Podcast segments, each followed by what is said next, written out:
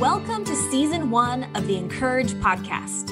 I'm Becky Keife, Encourage Community Manager, and I'm joined by my friend and fellow Encourage writer, Mary Carver. Mary is also the author of Courageous Joy, the new Bible study from Encourage. Mary and I are exploring what it means to delight in God through every season of our lives the good, the ugly, the beautiful, and the broken.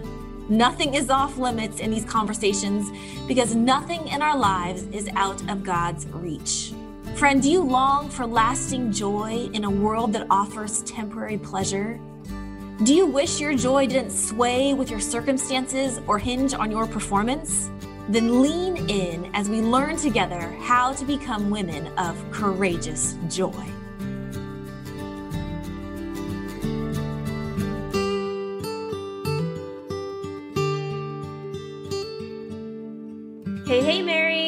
Be back with you today. Hey, Becky, how's it going? I am going. I am going. I am going well. I'm not so going anywhere. I'm sitting. I'm sitting here having this conversation with you. How are you? Story of our last year. We're not going. Nobody's going anywhere. Nobody's going anywhere. oh my goodness. Today we are going to be talking about joy in who God made you to be, and uh, my question that I wanted to lead out with is how can we find joy in who God made us to be? And I'm just going to go first, Mary, because God made me awkward, as just demonstrated here. Um, and I am learning to embrace the awkwardness and know that God is there delighting along with me. Okay, your turn. I love that. I would say along the same lines. I just ha- I think about so in my family, uh, I often tell my kids, like one of them will tell, like they're, you know, they're calling names and they're telling the other that the other is weird. Mm. I'm like, yeah, you are. And I love it. Oh, I love that. Because I do. I would be so sad if I had boring kids. And so I think about that and I think God must feel the same way about us because man, people are weird. Yes. I'm weird. You are like, we're all so quirky and different mm-hmm. and awkward and and I think God must love that about us because those are the things more than anything else I think those are the things that make us who we are. Yes, yes. And it's funny because I feel like where did we get the idea? Actually, when I was a kid, my favorite compliment was, You're weird. I'd be like, Thank you. oh, I love that. And I know that that was not usually the response that people were going right. for, but I was. I was so weird as a kid. Actually, just the other day, um, a friend of mine, so like one of the weird things I was doing as a kid is like, I would ask my older sister, like, to like i'm like will you braid my hair not like one like beautiful like french braid down the back or even to like you know pigtails on the side no i wanted three braids like sticking out the sides of my head or like will you braid my bangs and then i'd have like little like rubber bands like hitting my oh. um, eyebrows like I don't always look back on these photos fondly, but in the moment, um, I just was who I was. Um, yes and yet somewhere along the way like this idea of like we have to fit in these cookie cutters and anything that is outside of those edges should like extra dough it should be like pulled off and mm-hmm. discarded yeah. and when i think about finding joy in who god made us to be i think about what are those things that i'm tempted to want to cut around and discard and mm-hmm. throw away and hide and maybe it's my awkwardness maybe it's also sometimes i feel like I feel too empathetic. Like my husband's like, why you don't know that person? Why are you why are you crying for them? You can't do anything to change their circumstances. I'm like, I know, but I just I feel it for them. Or I can right. get you can re- cry for them. Right. I'm like, or I can get really excited, like too excited. And it's like, whoa, like simmer down, Becky. But like, why hide those things? Instead, like maybe like you're saying, like God is like that loving father who's like, yeah, that's that's my girl. That's my crazy exactly. awkward empathetic girl. Yes. I think that sometimes we start to feel uncomfortable with those really quirky, unusual, or unique parts of us because uh, the world tells us to. Yeah. Like someone telling you as a child that you're weird. Mm-hmm. I think about um, the summer before my daughter went to kindergarten and a distant relative observed her behavior and her outfit that she had chosen for herself and said, You better fix that before she goes to school. Mm. And I was not happy because how dare you? Yeah. Fix it. But the world tells us that who we are and how we are and how God made us is not okay. And sometimes it's funny things like how we like our hair done, but other times it's it goes a little deeper, like in today's story. Yeah. Yeah, that's such a good um, segue, Mary. Thank you. So, today we are going to hear another story from an encouraged writer. And today the story is from Lucretia Berry. And this story appears on week three, day three of the Courageous Joy Bible study. Um, and it is beautiful and powerful and vulnerable. So, let's listen.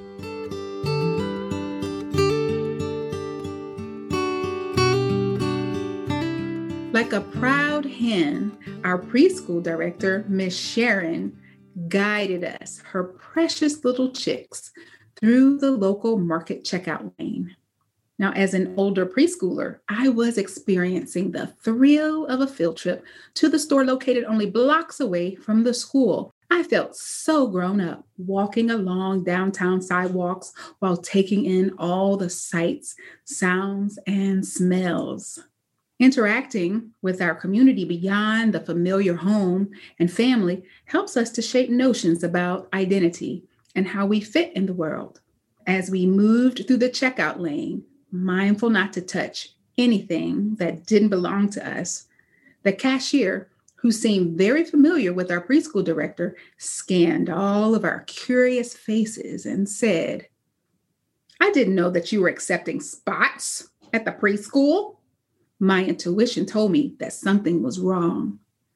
Scrunching up her face to express confusion and disapproval, Miss Sharon leaned in toward the cashier and asked her what she was talking about. The cashier glared at me, the only Black child in the class, and then repeated herself I didn't know that you were accepting spots. But this time, the cashier was firmly interrupted. Miss Sharon suddenly and gently shooed us past the cashier, attempting to shield us from her hurtful words. But I understood that Miss Sharon was embarrassed by what the woman had said about me. Miss Sharon then proceeded to reprimand the cashier. I don't remember what Miss Sharon said, but decades later, I can still see her face, red with anger, and feel her tense tone as she forced words through clenched white teeth and punctuated them with her wagging finger.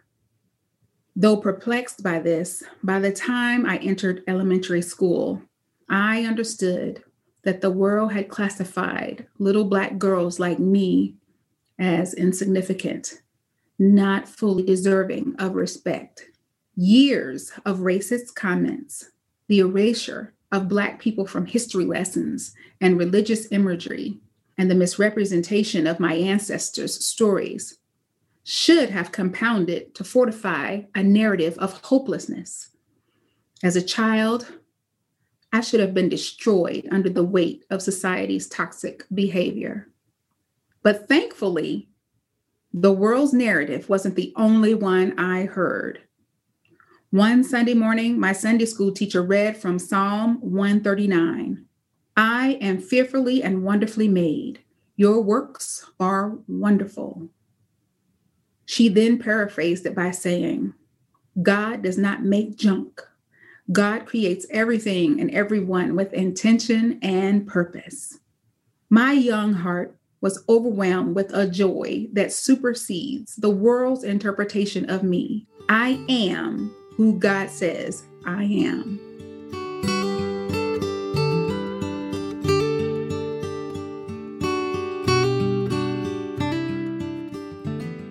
Hey, it's Mary, and I'm taking a quick break here to let you in on a little secret. That story you just heard? Well, that story and many more just like it are a part of the Courageous Bible Study series from Encourage. Throughout this whole year at Encourage, we are exploring what it means to be a woman of courage in all aspects of our lives. The latest Bible study, Courageous Joy, is available now. Get a copy for you and one for a friend at dayspring.com, Amazon, or wherever books are sold. And if you use the code podcast25 at dayspring.com, you can save 25% and get free shipping on Courageous Joy. I'm so grateful that Lucretia chose to share this story with our community. And I just want to start by acknowledging that the, those words spoken over Lucretia are not okay.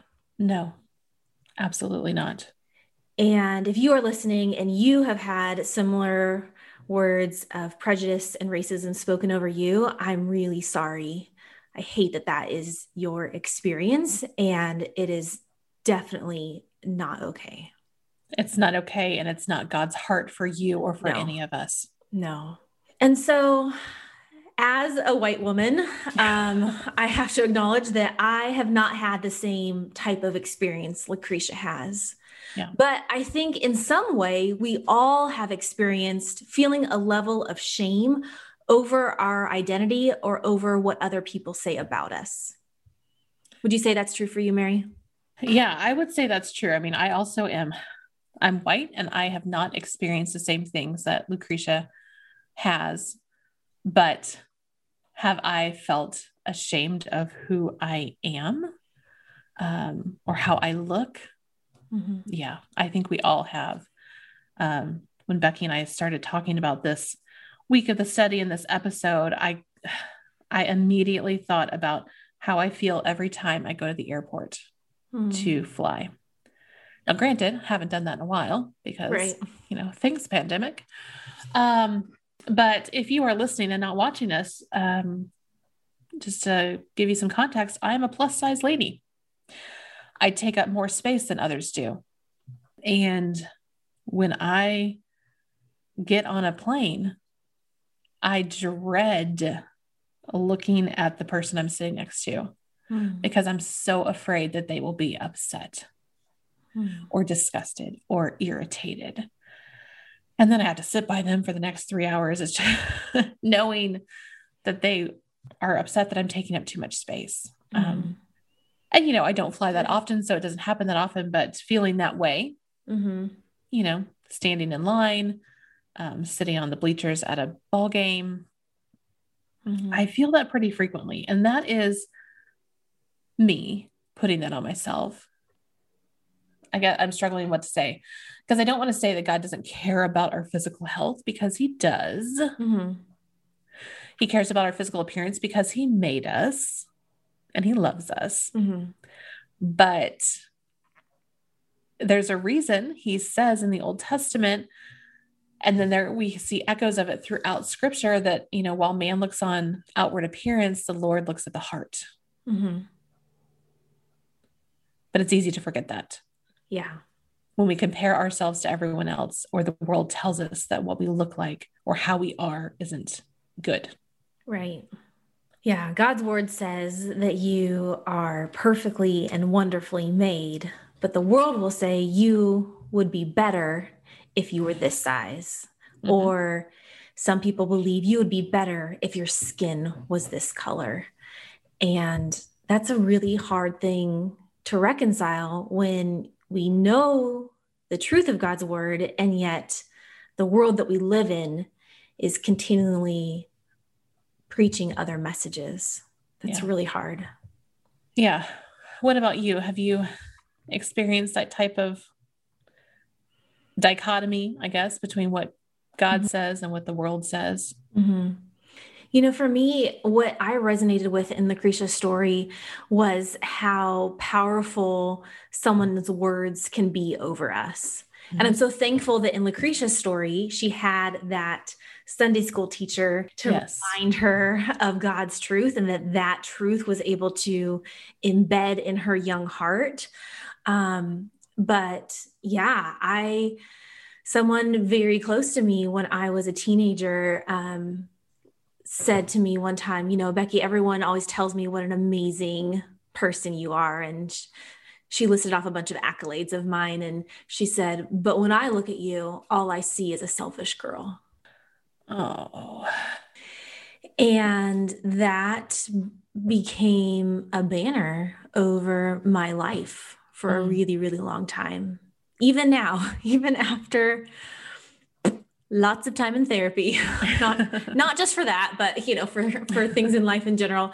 But like that's that partial truth. I mean, we're all selfish. Yes, like there are times where I am selfish like that, but that partial truth twisted and became um grafted into my identity and who I believed I was, mm. um, and colored a whole lot about the way I believed other people saw me, the way I believed God saw me. Um, and so it just reminds me of how important it is.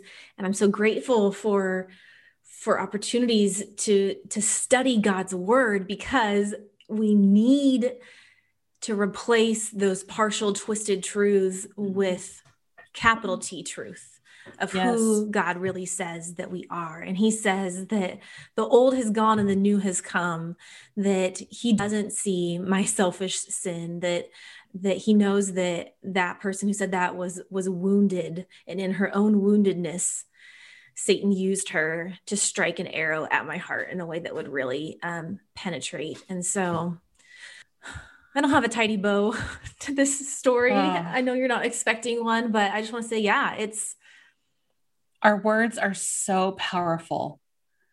And yeah, I think replacing every lie with God's truth is the only way that we can find freedom mm-hmm. from from the the shackles that those words can place on us. And I am so sorry. I mean, in in all the things I've ever thought about Becky Keife, selfish has absolutely never been one of them. Hmm. I can't I can't even imagine. Thanks, friend. And I know that you have really internalized the value and the power of our words because you are so generous with your kind words of truth to others. Hmm. I have a little card in my Bible that you sent me saying, it was just all nice words. It wasn't just a list, but it felt like it. You're like, you're this, and I see this in you, and this, and I love this about you. And that meant so much to me, and I've kept it. Hmm. So, I mean, I think it's good for us to remember how powerful our words are, but also just when we can speak the word of God over yeah. one another, and when we can, when we can seek that out for ourselves too. Yeah. Yeah. Thank you for saying that, Mary yeah and so i think you know as we talk about like joy in who god made us to be yes it is the fact that he he doesn't despise my my awkward pauses and my you know my silly laugh um, but it's also that he just he he knows us so intimately and he knows mm. the ways that we struggled in the past and the ways that we struggle now and i think about that we can find joy in who God made us to be, not because we're asking Him to like take away all the all of the flaws and the hard, but like the fact that He is with us here in it. Like He is with you, Mary, mm-hmm.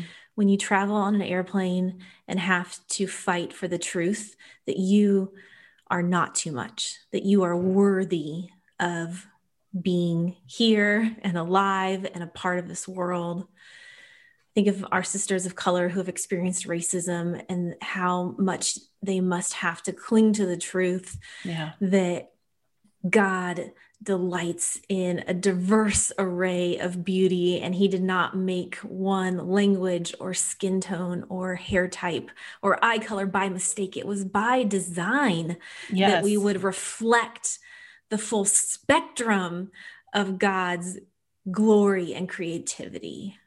Yeah. When, yeah. When the Bible says we were created in the image of God, that doesn't leave anybody out. Every single one of us, every single one of us, no every matter what we look like, no matter how we talk, how we run or don't run, or all of it, we're made in his image. And when he made us, he said, It is good. It is good which leads us so perfectly into the verse that I want us to um, focus on this week to encourage you to memorize, write it on a sticky note, put it on your mirror, uh, read it every time you brush your teeth. And it is Psalm 139, 13 to 14. And if you can, not if you're driving, but if you're listening to this and you are in a place where you can close your eyes, I would encourage you just to do that and just receive these words, my sisters. God's word says this For it was you who created my inward parts, you knit me together in my mother's womb. I will praise you because I have been remarkably and wondrously made. Your works are wondrous. I know this very well. Do you have a closing word that you would want to say today, Mary?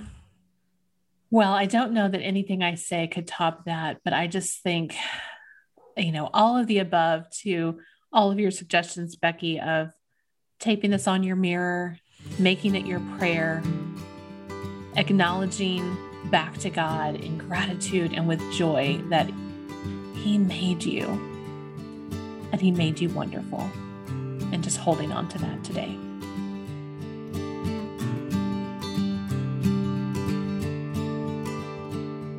We hope you've enjoyed this episode of the Encourage podcast. If you want to learn more about becoming a woman of courageous joy, pick up the Courageous Joy Bible Study available on dayspring.com or wherever books are sold.